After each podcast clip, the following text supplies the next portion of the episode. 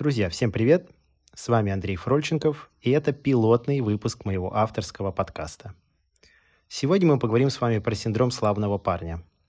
Этот выпуск э, я хотел бы разделить на четыре блока, э, и первый блок будет больше про определение, кто же такой славный парень, второй про себя, про личное, как я был этим славным парнем всю свою жизнь, третий блок про корни проблемы, от чего так произошло, и четвертый блок скорее эксклюзивный, э, про случай жизни, который произошел буквально со мной на этой неделе. А, для начала давайте же определимся, кто же такой славный парень, или как в Америке говорят, мистер Nice Guy.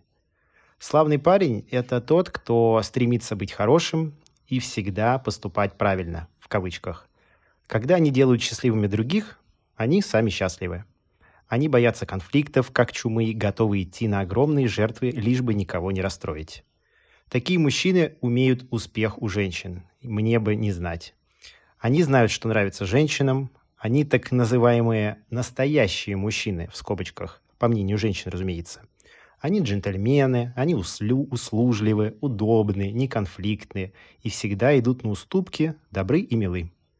Им легко найти общий язык в компании женщин и некомфортно в компании мужчин. Славные парни уверены, что они будут хорошими, щедрыми и заботливыми, то станут счастливыми, любимыми и довольными жизнью. Но в итоге, к сожалению, получают сплошные страдания. Они тратят много времени и сил, добиваясь чужого одобрения и скрывая свои недостатки, что не достигают того, что на самом деле желают. В результате бесчисленное количество умных и талантливых мужчин тратят свою жизнь пустую, что делал и я. Кстати, пока мы не углубились в тему, я и сам э, не забыл тоже, настоятельно вам рекомендую книгу Роберта Гловера «Хватит быть славным парнем». Прям вот восклицательный знак в конце.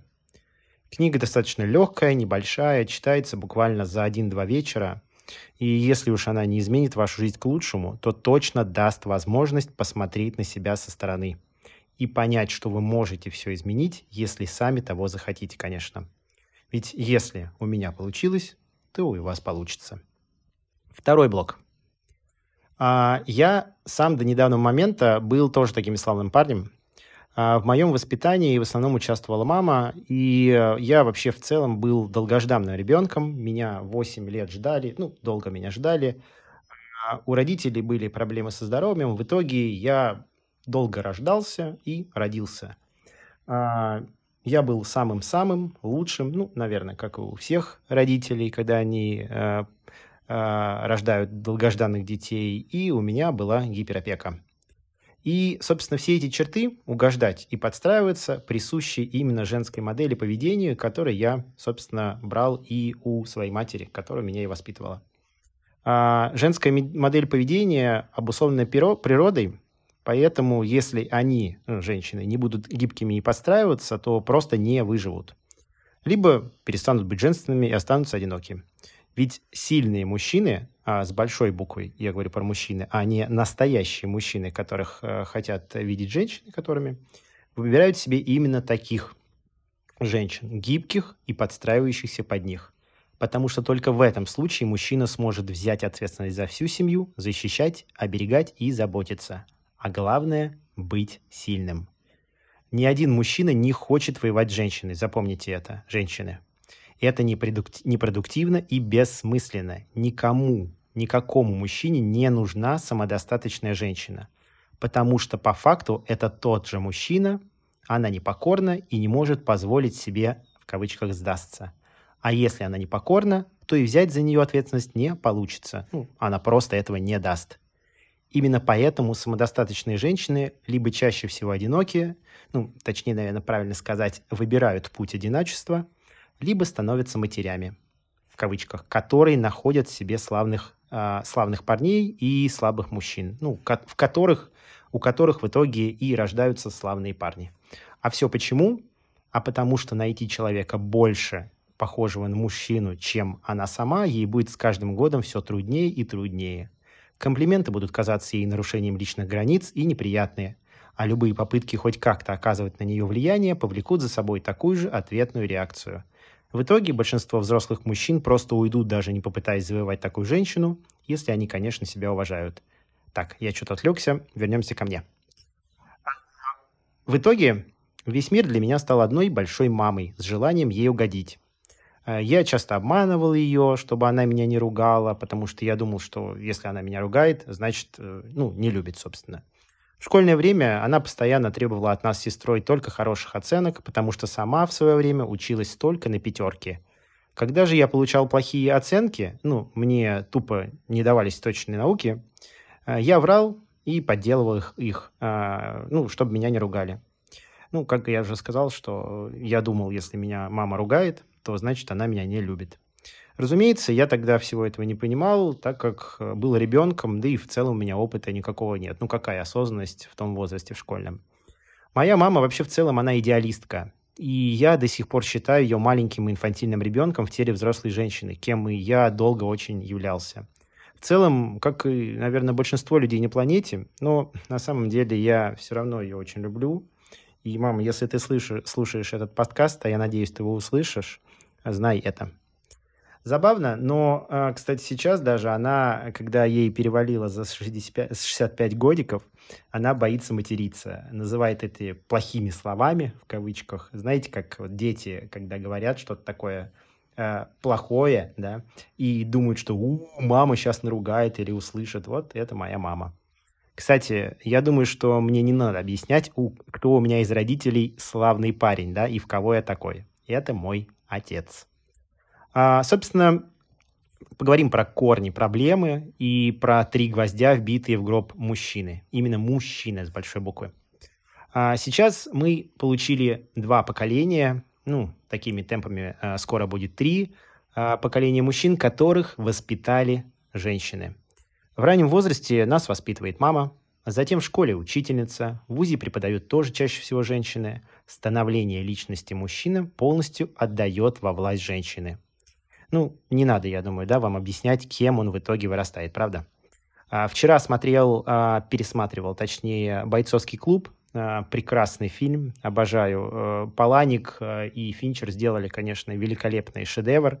И там была прекрасная фраза, его говорил, конечно же, Тайлер Дёрден, мы из поколения мужчин, выращенных женщинами, поможет ли другая женщина в решении наших проблем?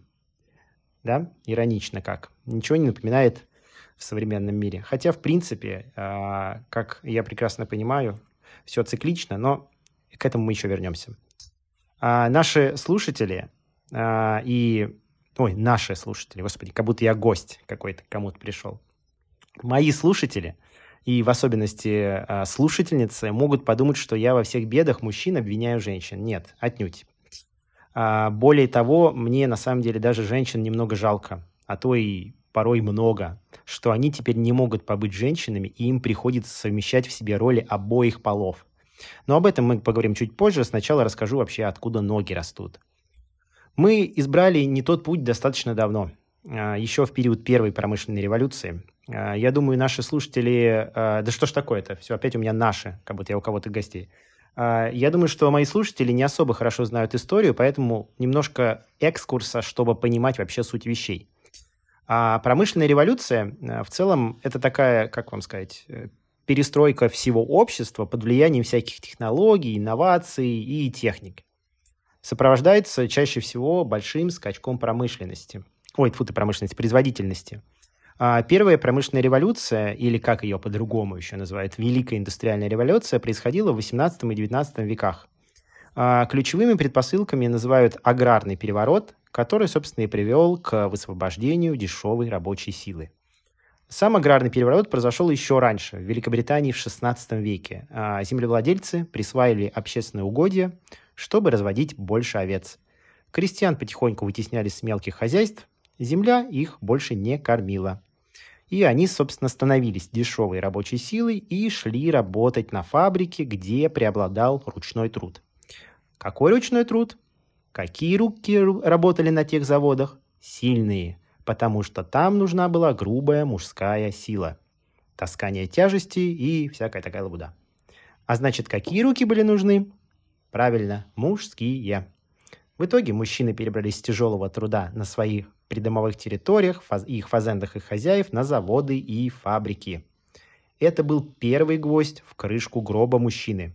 Объясню. На протяжении всей своей истории мужчин воспитывали мужчины. Сыновья проводили почти все свое время с отцами. Те учили их всему, что знали, устраивали для них школу жизни. Затем помогали по хозяйству и защищали с отцом семейный очаг.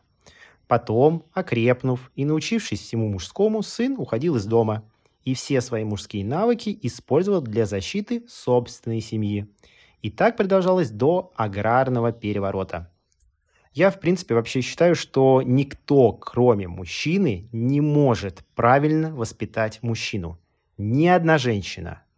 Как мыслит мужчина, как соображает мужчина, какие у него происходят процессы в мозгу и почему он совершает те или иные поступки, может объяснить только мужчина. Поэтому воспитывать мужчину должен именно он. Но в итоге мы выбрали иной путь. Зачем? Ой, затем случилось то, что случилось. Мужчины стали уходить утром на работу, на заводы и фабрики, и меньше видеться и общаться со своими сыновьями. А когда приходили вечером и падали с ног на кровать, уставшие, то ни о каком воспитании речи и не шло. Ничего не напоминает, да? Из современной жизни, а? Так постепенно воспитание переходило к матерям, а характерными чертами первой промышленной революции стали, ну, помимо всех э, строительства куч завод и фабриков, это установление капитализма и ускорение переселения из людей, ой, фу из людей, господи, людей из деревень в города. Ну, по-нашему, точнее, по-современному, это урбанизация, что и вбило второй гвоздь в крышку гроба мужчины – Мужчине теперь не нужно было заниматься хозяйством, ну, всякую хрень, типа, условно, строить дом, растить дерево, грядки копать, защищаться от зверя и передавать эти навыки своему сыну. В городе для этого есть специалисты, которые ты можешь вызвать и заплатить им а, деньги за любую тяжелую пыльную работу. Кстати, именно поэтому появилось так много мужских профессий, где нужна грубая мужская сила. Раньше практически каждый же мужчина был для своей семьи охранником, и слесарем, и сантехником, и водителем, и курьером, ну и так далее. В городе же физическая сила нужна была все меньше и меньше. Ну и третий гвоздь в крышку гроба вбили мировые войны. Сначала первая, затем вторая. Думаю, здесь мне не надо да, объяснять, почему мужчина не занимался воспитанием. Порой он этого не мог просто по причине своей смерти. В современном мире э, с периода урбанизации в целом ничего не изменилось. Большинство мужчин стали слабые, размякли, и воспитанием новых поколений мужчин все так же занимаются женщины. Мужчины пропадают на своих работах, в барах, в компьютерных играх, да, короче, везде, лишь бы не воспитывать своих сыновей. А женщина, в угоду своей природе, рада бы тоже расслабиться, да не может. Материнский инстинкт очень сильная штука, знаю, которой у мужчины, ой, которого у мужчины нет.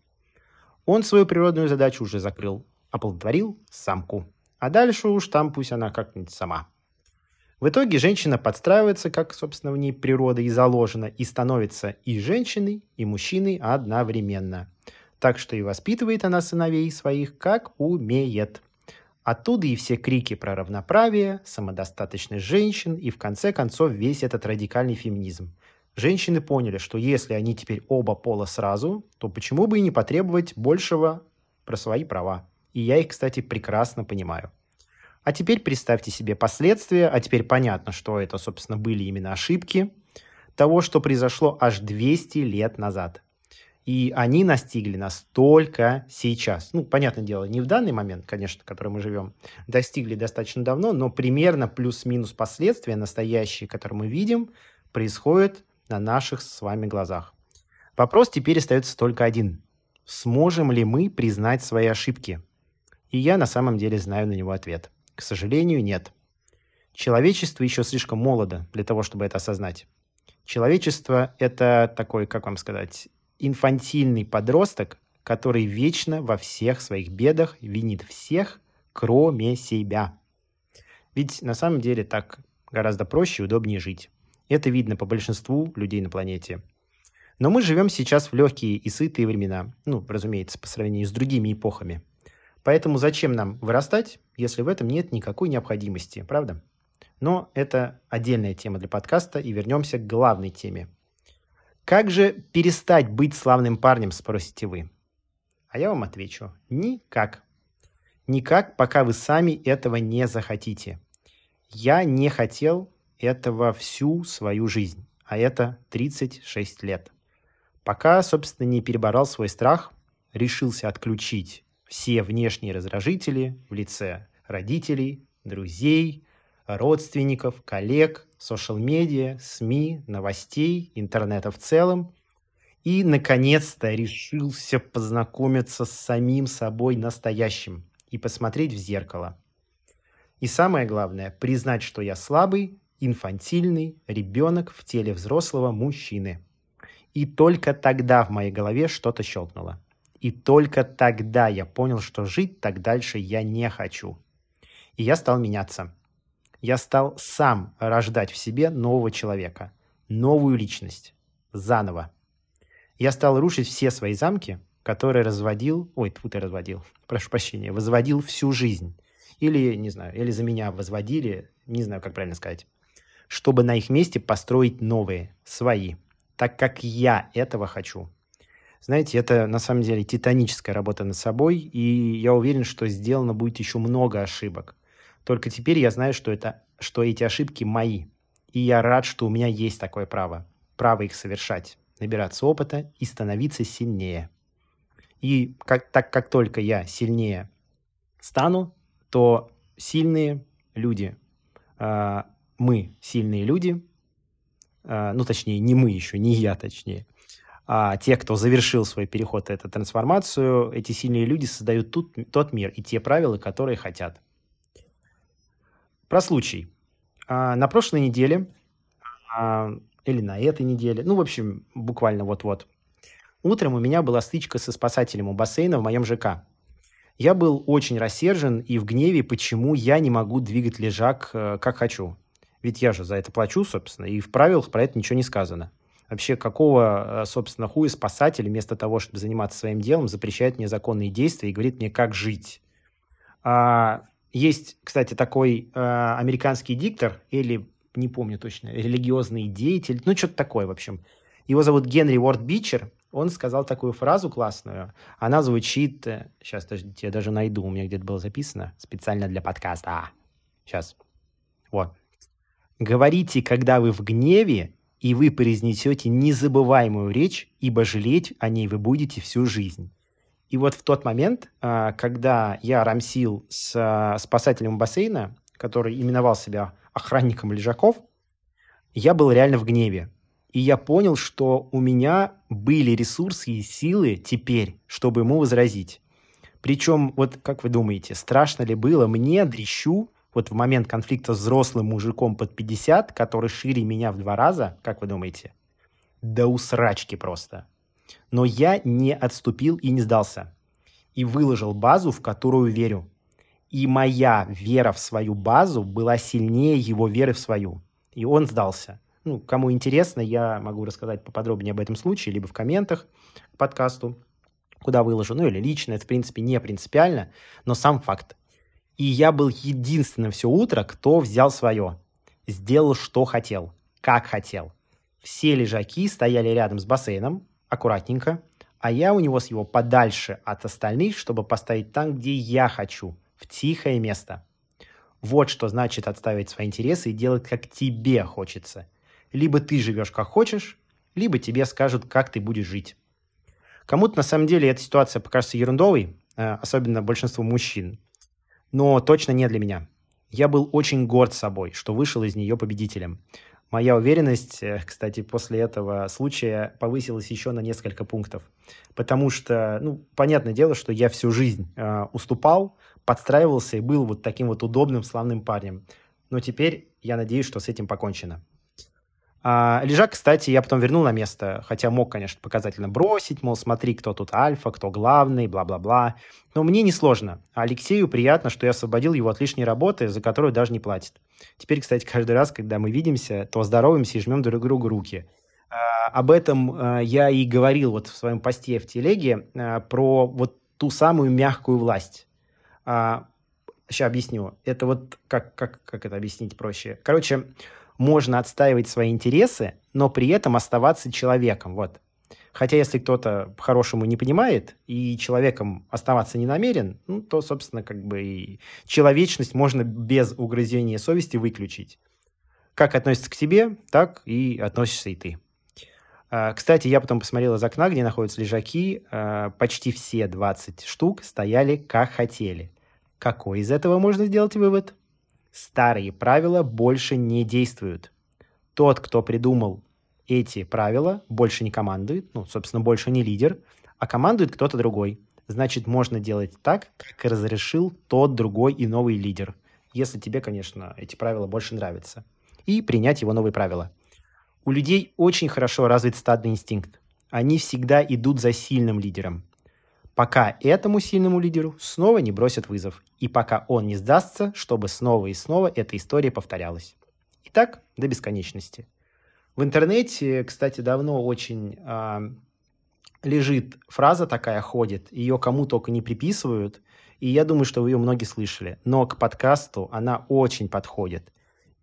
Э, эта фраза как никогда определяет то, что сейчас вообще, в принципе, происходит э, с мужчинами и женщинами, вообще с нашим человечеством. Э, ее сказал, сейчас у меня даже тоже где-то было написано, ее сказал, сейчас получится с первого раза, шейх Шарид, ой, ой, второй раз, шейх Рашид ибн Саид аль-Мактум, это первый эмир Дубая, он сказал такую фразу. «Тяжелые времена рождают сильных людей». Сильные люди создают легкие времена. Легкие времена рождают слабых людей. Слабые люди создают тяжелые времена. Ребят, мы сейчас живем в легкие времена. Следующим, конечно, поколениям придется не сладко, но таков уж наш неидеальный мир. Но я не призываю всех грустить и унывать, на самом деле наоборот. История циклична, а значит и окна возможностей тоже. И после того, как мы слабые люди создадим тяжелые времена, то затем мы нарожаем сильных людей. И затем снова будут легкие времена. И так до бесконечности, пока мы будем жить. А жить мы будем еще очень долго. И я в этом уверен. На этом пилотный выпуск завершен. Спасибо большое, что меня слушали. Всего доброго.